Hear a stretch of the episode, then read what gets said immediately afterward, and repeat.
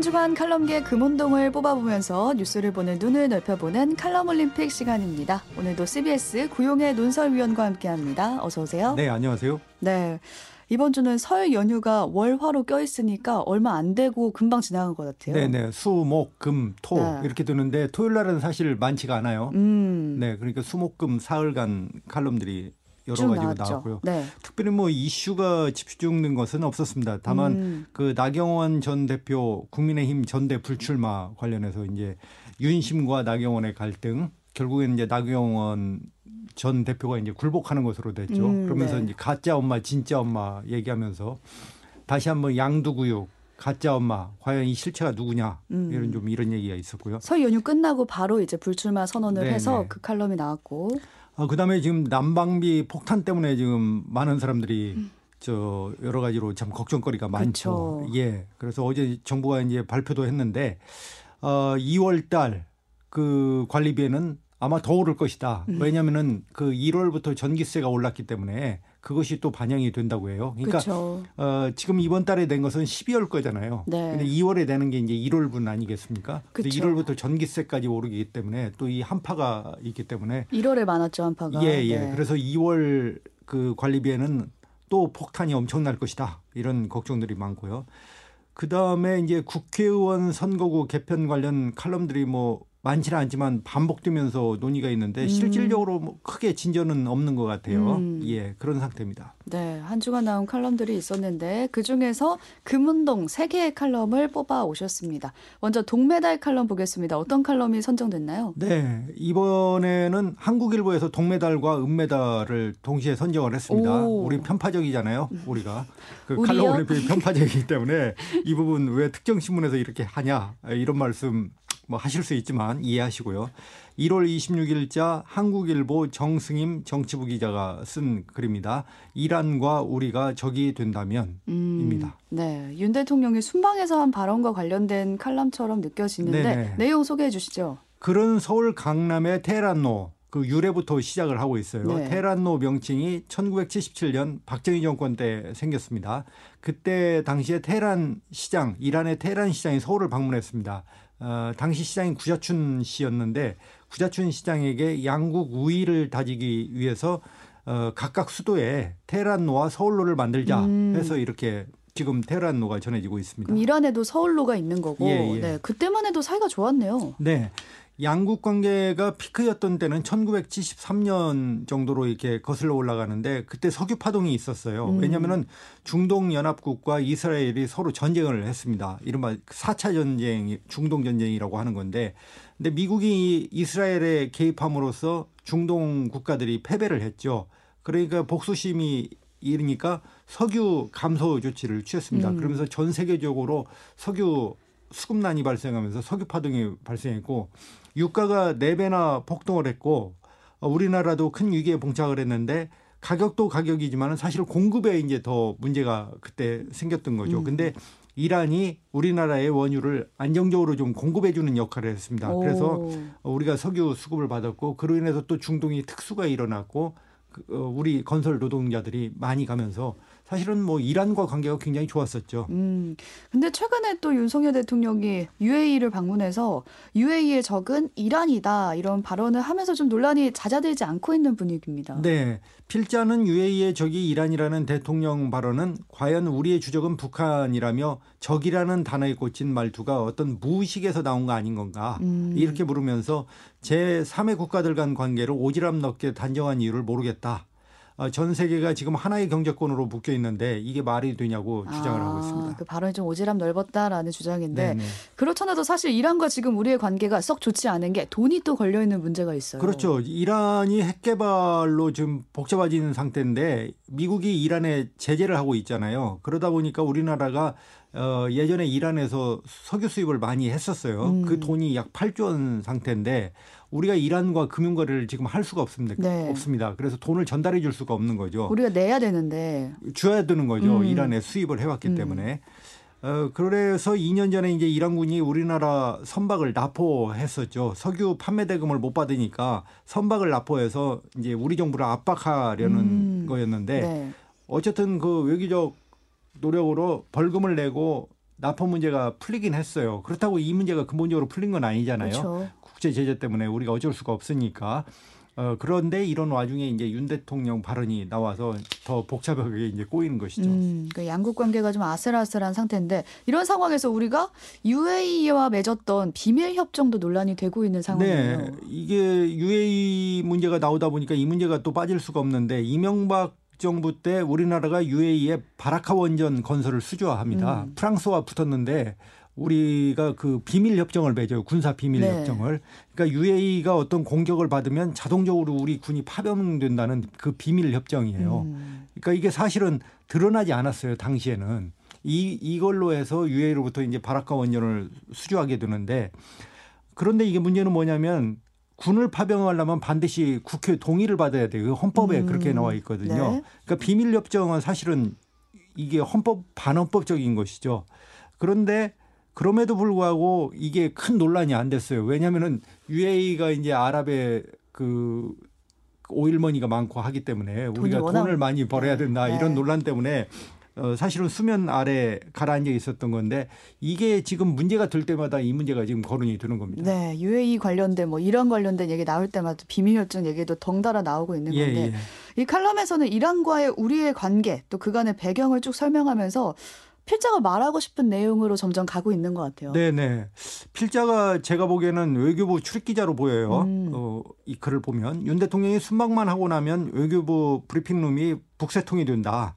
작년 6월에 나토 정상회담이 있었죠. 그때 민간인 동행 논란이 있- 있었잖아요. 음, 당시에도 기자들이 그 민간인 동행 논란 질문만 쏟았던 모양이에요. 그러니까 외교부가 진땀을 뺐고 어, 또 미국 뉴욕 방문 때 윤 대통령이 바이든 뭐 날리면 이런 설화 때문에 이때도 또 요- 외교부가 총대를 메고 브리핑이 날 브리핑룸이 난리였었고 음, 지금 MBC와 소송전을 벌이고 있다. 그렇죠. 그런데 이번에도 뒷감당은 외교부의 몫이다. 이렇게 개탄을 하고 있습니다. 네, 순방만 다녀오면 외교부가 이제 뒷수습할 게 많아진다라는 건데 외교부 브리핑 룸에서 기자들과 당국자 간의 좀 문답이 치열한가 보네요. 전해지지는 않는데 그런 음. 모양입니다. 대통령 발언이 최근 양국 관계의 민감성을 전혀 고려하지 못한 거 아니냐 이런 질문이 이제 많았고요.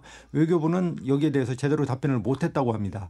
따라서 그 대통령 발언으로 최근 살얼음판을 오간 양국 관계 복원을 위해서 애썼던 우리의 외교적 노력이 너무 허탈하지 않느냐 음. 이렇게 기자가 마무리를 하고 있습니다. 지금 결국엔 그렇게 됐습니다. 네네. 이란과 우리 사이에 갈등이 생겼는데 어떻게 봐야 될까요? 대통령이 불필요한 발언이죠. 이게 사실은 뭐 필요하지 않은 발언이잖아요. 예, 이것을 했으면 이것에 대해서 유감을 표명하고 어, 전혀 적의가 없다.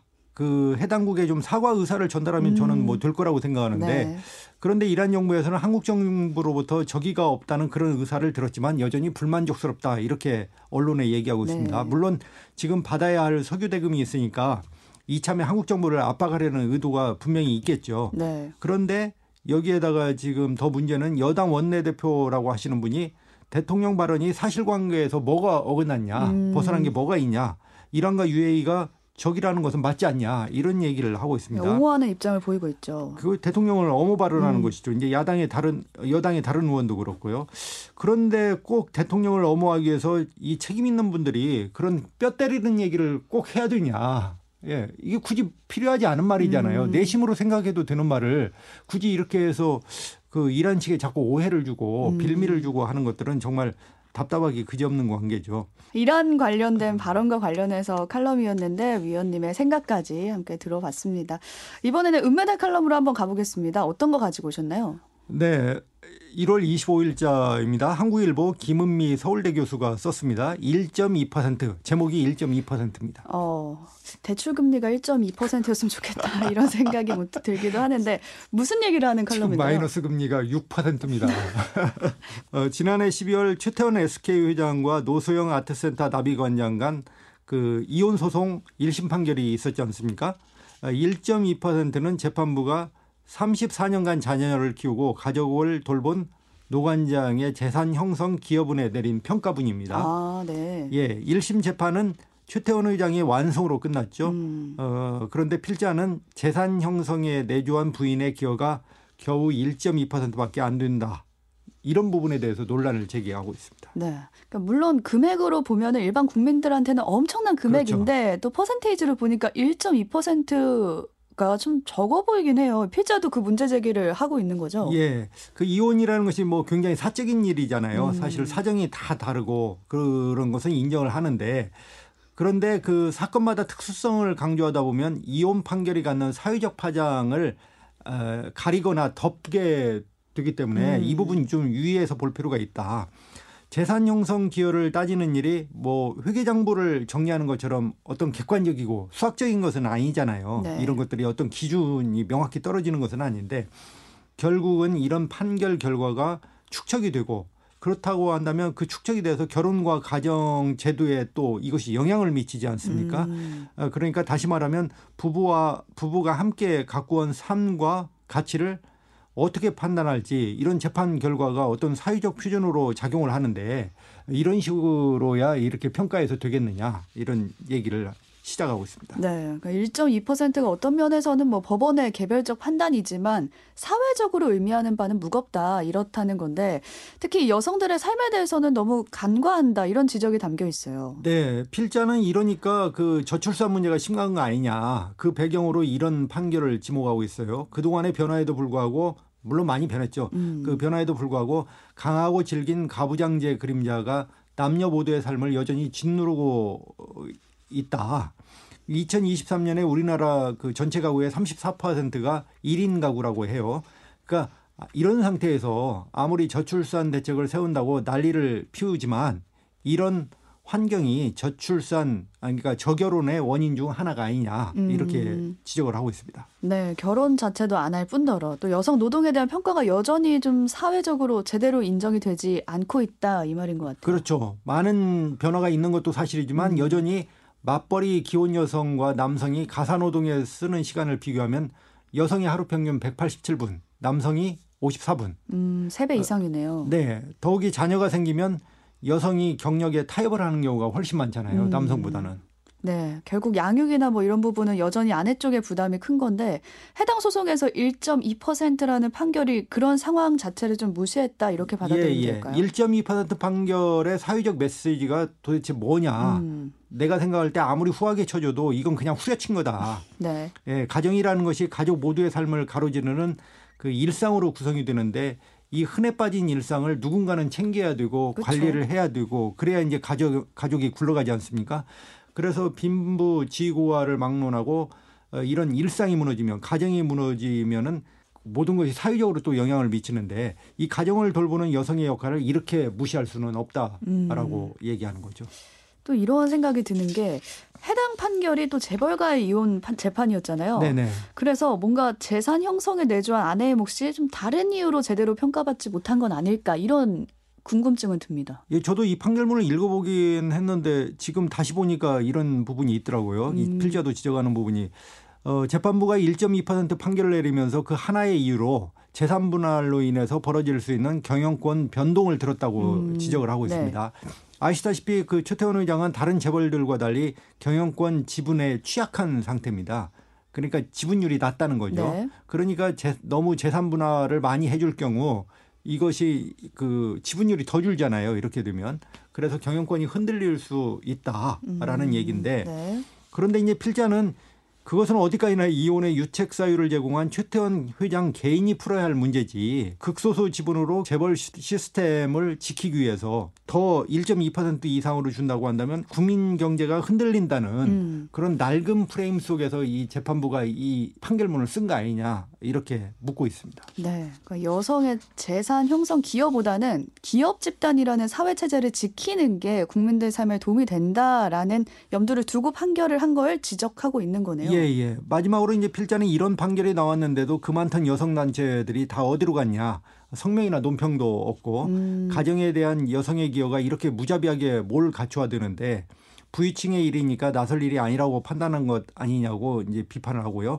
그러면서 워킹맘으로 살아온 자신은 나도 다른 남성 동료, 동료들처럼 아내가 있었으면 하는 것이 소원이다. 이렇게 생각을 하는데 그나마 다행인 것은 주변에 적지 않은 남성들이 이번 판결에 동의할 수 없다는 의견을 갖고 있어서 위로를 받고 있다 라고 글을 맺었습니다. 네. 그러니까 위원님은 이 칼럼 보시고 어떤 생각이 드셨나요? 저도 뭐 주장에 수긍이 가는 부분이 있고요. 음. 최태원 의장과 노소영 단장 간의 개인적 이혼 사유를 떠나서 이게 만약 주요한 요인이 경영권 보호 차원에서 내린 결정이라고 한다면 그 결정에 동의하기 힘들죠. 음. 어, 노소영 단장이 받아가는 돈이 1심 판결대로라면 700억 원 정도 이렇게 되는데 우리로서는 감히 꿈꿀 수 없는 그렇죠. 돈이죠. 그렇지만 이 재벌 기업이니까 1.2%라는 것은 논란이 될 수밖에 없고 2심 판결이 있고 이제 앞으로 대법원 판결까지 남아 있지만은 가정을 유지하는 아내의 기여에 대한 몫에 대해서 음, 법원의 음. 고민이 좀 더 필요하지 않는가. 네. 저도 이런 생각을 하고요. 그런데 이제 최태원 회장 이분의 평가가 사실 호불호가 넘쳐 넘치거든요. 어, 엇갈려요. 예. 어쨌든 간에 아버지로부터 경영권을 승계받아서 하이니스 반도체를 비롯해서 기업 경영에서 이제 큰 성과를 거두고 있단 말이에요. 음. 재벌 회장으로서 또 기업가로서 큰 성공을 거두고 있는 분은 참 좋고 또 ESG 경영을 설파하면서 기업의 그 사회적 가치를 누구보다도 선두적으로 화두를 던지고 있는 부- 부분도 여러 사람으로부터 이제 좋은 평가를 받고 네. 그런데 한편으로는 경영권 지분이 이제 취약하다 보니까 기업 경영에서 좀 애로를 겪는 분이에요. 음. 그래서 본인이 비자금 횡령 배임 사건으로 이제 검찰 수사도 여러 번 받고 또 감옥 생활도 하시고 아. 예, 인생이 복잡 다단하신 분인데 네. 어, 사회적 기여와 이런 부분에 있어서 좀 더 조화가 됐으면 좋겠다 음. 이런 생각이 듭니다. 네, 아직 2심이 남아 있지만 이 판결이 사회적으로는 또 어떤 영향을 미치는지 생각해 볼 수 있는 지점을 지적하는 그런 칼럼이었지 않았나라는 생각이 듭니다. 마지막 칼럼으로 한번 가보겠습니다. 금메달 칼럼인데 어떤 칼럼인가요? 경향신문입니다. 경향신문입니다. 김홍표 아주대 교수가 쓴 고래똥이라는 칼럼입니다. 네. 이분 약대 교수로 이렇게 나와 있더라고요. 과학 이야기를 연재하시는 분인데 과학 공부하시면서 탄소 중립에 대해서 우리가 생각해 보는 시간을 오. 갖도록 하겠습니다. 제목이 굉장히 인상적이에요. 그냥 고래도 아니고 고래똥에 대한 얘기인 것 같아요. 이 칼럼 어떻게 시작됐나요? 네. 바닥에서 등 대고 잠들 수 있는 동물. 바닥에서 등을 대고 예. 사람 사람밖에 없다고 해요. 인간밖에. 예. 등을 대고 네. 예, 예. 지붕이 있고 집이 있어서 이제 가능한 건데 그런데 동물들 한번 보세요. 다 오픈된 공간이잖아요. 육지든 바다이든 음. 간에. 가장 힘센 동물 코끼리는 어떨까요? 힘이 강하다고 이렇게 등으로 누워서 자나요? 어떻게 자나요? 서서 자거나 아니면 가끔 누워 자는 정도라고 합니다. 음, 그- 또 그렇게 오래 자지도 않는다고 해요. 음, 그럼 여기서 궁금한 게 바다의 왕 고래는 어떻게 자나요? 네, 2008년에 최신 생물학이라는 책에 향유고래 대여섯 마리가 약 15m 깊이의 바다에서 마치 몇 개의 선돌처럼 가는 모습의 사진이 실렸다고 해요. 아 고래가 서서 마치 선돌처럼 이렇게 생겼다는 네. 건데 그렇다고 사람처럼 자는 것은 아니고요. 동물 행동 관찰은 참 어렵다고 해요. 왜냐하면 음. 워낙 이동이 많다 보니까. 그렇죠, 그렇죠. 예, 예. 포착을 해야 되죠. 근데 네네. 이 자는 모습을 전해주셨으니까 다음은 왠지 뭔가 고래가 대소변을 보는 그 모습을 전해주시지 않을까 같은 느낌적인 느낌이에요. 네, 고래가 그 생리적 문제를 해결하는 모습을 포착을 했다고 해요. 음. 이런 것도 또 쉽지 않잖아요. 그쵸. 사실은 소변 대변 모는 모습을 포착을 했는데 2019년에 호주 해안에서 관측이 됐답니다. 드론을 띄워서 이제 관찰을 한 건데 대왕고래가 똥을 누는 모습이 포착됐다고 합니다. 그런데 고래 몸 길이보다 더 길고 아기 똥보다 더 샛노란 대변 무더기가 어, 마치 그 제트기 비행운처럼 이렇게 퍼져 나가는 모습이 장관이었다고 해요. 장관이라고 하니까 네, 참 장관인 것 같습니다. 아. 하늘에서 보면 장관일 것 같아요. 네. 보기 색이- 드문 장면이고 네, 예. 색이 샛노랗군요. 그렇다고 하네요. 그러니까 고래가 뭔가 덩치도 크니까 대변 양도 엄청날 것 같은데 제트기 비행운 같다고 하셨잖아요. 예, 얼마나 뻗어 있으면 그렇게 그러니까요. 또 그러겠습니까? 네. 대왕고래의 대장이 한 번 수축하는 동안 내놓는 양이 200리터의 대변이라고 어, 해요. 200 그러니까 뭐? 수축을 몇 번 하는지는 모르겠는데 네. 고래의 움직임과 파도에 실려서 주변으로 널리 깊게 퍼져 나가잖아요. 음, 어, 여기서 좀 그런 생각이 들더라고요. 라이언 킹에 나오는 그 the circle of life 어떤 음. 자연의 순환 이런 것이 생각나던데. 이곡 끝곡으로 하겠습니다. 아 그렇습니까? 네. 이 대변에는 철과 질소, 인이 풍부해서 크릴 새우 와 작은 물고기들이 성찬을 또 즐긴다고 합니다. 음. 그게 또 고래 먹이가 되기도 하고요. 어, 그러니까 시- 또 식물성 플랑크톤도 대기의 이산화탄소를 탄수화물로 이게 바꿔주는 또 역할까지 한다고 하네요. 어, 좋네요. 그러니까. 고래 생리가 뭔가 바다의 다른 생물들의 자양분이 된다 이 네. 말이네요. 어, 이들을 먹잇감 삼아서 몸집을 키운 연어가 이제 강으로 돌아와서 알을 낳고 죽잖아요. 음. 그러면 강간의 해변에 몸을 의탁하게 되고 그러면 새들이 와서 어, 또 쪼아먹고 음. 순환에 참여하는 자연 시스템이죠. 코끼리도 마찬가지인데 하루에 100kg 정도의 대변을 둔다고 해요. 네. 1년이면 거의 40톤이라고 합니다. 어마어마한 양인데 이 똥을 말똥구리가 와서 먹고 또 똥에 섞인 식물 열매는 코끼리의 이동 거리만큼 이동을 하게 되는 거죠. 멀리 음. 퍼지게 되는 것이죠. 그러면은 200리 바깥까지 이 예, 영역이 넓혀진다고 하네요. 그러네요. 다시 그 고래는 새끼를 낳기 위해서 극지방에서 적도까지 이제 여행을 한다고 해요. 그러면 이동하면서 이제 대변을 누는데 아. 이게 과학적으로 보면은 북극의 탄소가 남쪽으로 이동하는 것이라고 합니다. 이게 뭐 어느 정도일지는 모르지만 자연 그 현상적으로는 그렇다는 거죠. 네. 이 몸집이 큰 고래가 나중에 죽어서는 탄소 문제까지 해결한다 이런 연구 발표도 있더라고요. 네, 이스라엘 연구진이 했는데 지구에 사는 동물의 총 무게를 탄소로 따지면 2기가톤이라고 합니다. 음. 뭐 상상이 안 되는 그러니까 네. 개념이 안 잡히는 이 얘기인데 기가톤. 예, 예. 그중에 고래가 차지하는 비율이 1%가 안 될 것이라고 하는데 고래 그나마도 이제 고래 포획으로 인해서 개체 수가 줄어서 그렇다고 합니다. 음. 근데 고래가 죽어도 본인이 가지고 있는 탄소를 몸에 머금은 상태에서 죽을 텐데 그 탄소는 어떻게 되는 건가요? 그러니까 고래가 죽으면 해저 바닥으로 이제 수킬로미터 가라앉을 거 아니에요. 네. 그러다 보면은 가라앉는 동안에 이제 어떤 고기 들어와서 살점이 뜯기고 또 그러면 다른 어패류가 그것을 섭취해서 결과적으로 이 탄소가 안에서 이동이 된다는 거죠. 그 음. 밖으로 온실가스로 대기 중에 함유가 되지 않고요. 아, 그러니까 고래 탄소가 그대로 온실가스가 되는 게 아니라 예. 고래 살점을 먹은 다른 물고기들한테 또 다시 저장이 돼서 동물 안에서 돌고 돈다 이거네요. 그렇죠. 대기 중으로 날아가지 않고요. 어, 신기한데요? 그러니까요. 자, 자연의 순환이라는 것이 참 음. 놀랍더라고요. 동물은 살아있는 동안에 탄소를 저장하는 매개체라고 합니다. 음. 그러니까 살아있는 사람이 이제 평균 80 정도 산다고 한다면 이 사람을 보면 80년짜리 태우지 않은 석탄이라고 오. 할수 있다는 거예요. 네. 어, 탄소를 머금고 있다가 어, 다른 동식물에게 먹이가 되고 그 윤회를 거듭한다는 것이 이제 자연의 법칙이다. 음, 놀랍네요. 이런- 네네. 그냥 고래똥을 상상할 때는 좀 그랬는데 그래도 과학 얘기가 재밌었던 것 같아요. 저도 보면서 참 재밌게 읽었는데 네, 저자 결론은 뭔가요? 네, 사람은 옛날에 그 바람에 시신을 맡겨서 독수리 밥이 되기도 했죠. 음. 옛날에 그렇게 풍장이라고 했던가 아마 그런 것 같아요. 음. 바람에 이렇게 해서 어디선가 자연에 순환되는 존재였는데 요즘에는 화장을 하잖아요, 대부분. 네. 그래서 용광로에서 이제 몸을 태우게 되는데 이게 또 대기 중에 엄청난 이산화탄소를 어, 보태는 일이 된다고 합니다. 이게 음. 화장의 그 큰 문제점이라고 하는데 최근에 미국의 다섯 개 주에서 인간의 시신을 나무 조각이나 집과 섞어서 퇴비로 만드는 일을 허용을 했다고 해요. 어, 인간의 시신을 네, 퇴비로. 네. 화자의 결론은 인간의 어떤 행위든 이제는 느림을 생각할 때가 됐다. 음. 이렇게 결론을 내리고 있습니다. 네, 어쩌면 이 칼럼은 인간의 화장장을 좀 고래에 빗대서 지적하고 있는 게 아닌가 싶은데 위원님 어떻게 생각하세요? 저도 그런 생각이 들었어요. 뭐 음. 화장장을 없애자 이런 얘기는 아니지만 음. 어, 고래 이야기를 함으로써 그다음에 미국에서 지금 다섯 개 주에서 그런 법을 만들었다고 하니까 어, 우리도 좀 이 문제를 생각해 보자 이렇게 넛지 형식으로 음. 간접적으로 이렇게 쿡 찔러서 그 얘기를 하고 싶어서 이렇게 하지 않았나 싶어요. 네, 오늘 금 운동 메달을 가- 차지한 칼럼 3개 다 만나봤습니다. 오늘도 고생 많으셨고요. 구용의 논설위원님과는 여기서 인사 나누겠습니다. 고맙습니다. 감사합니다.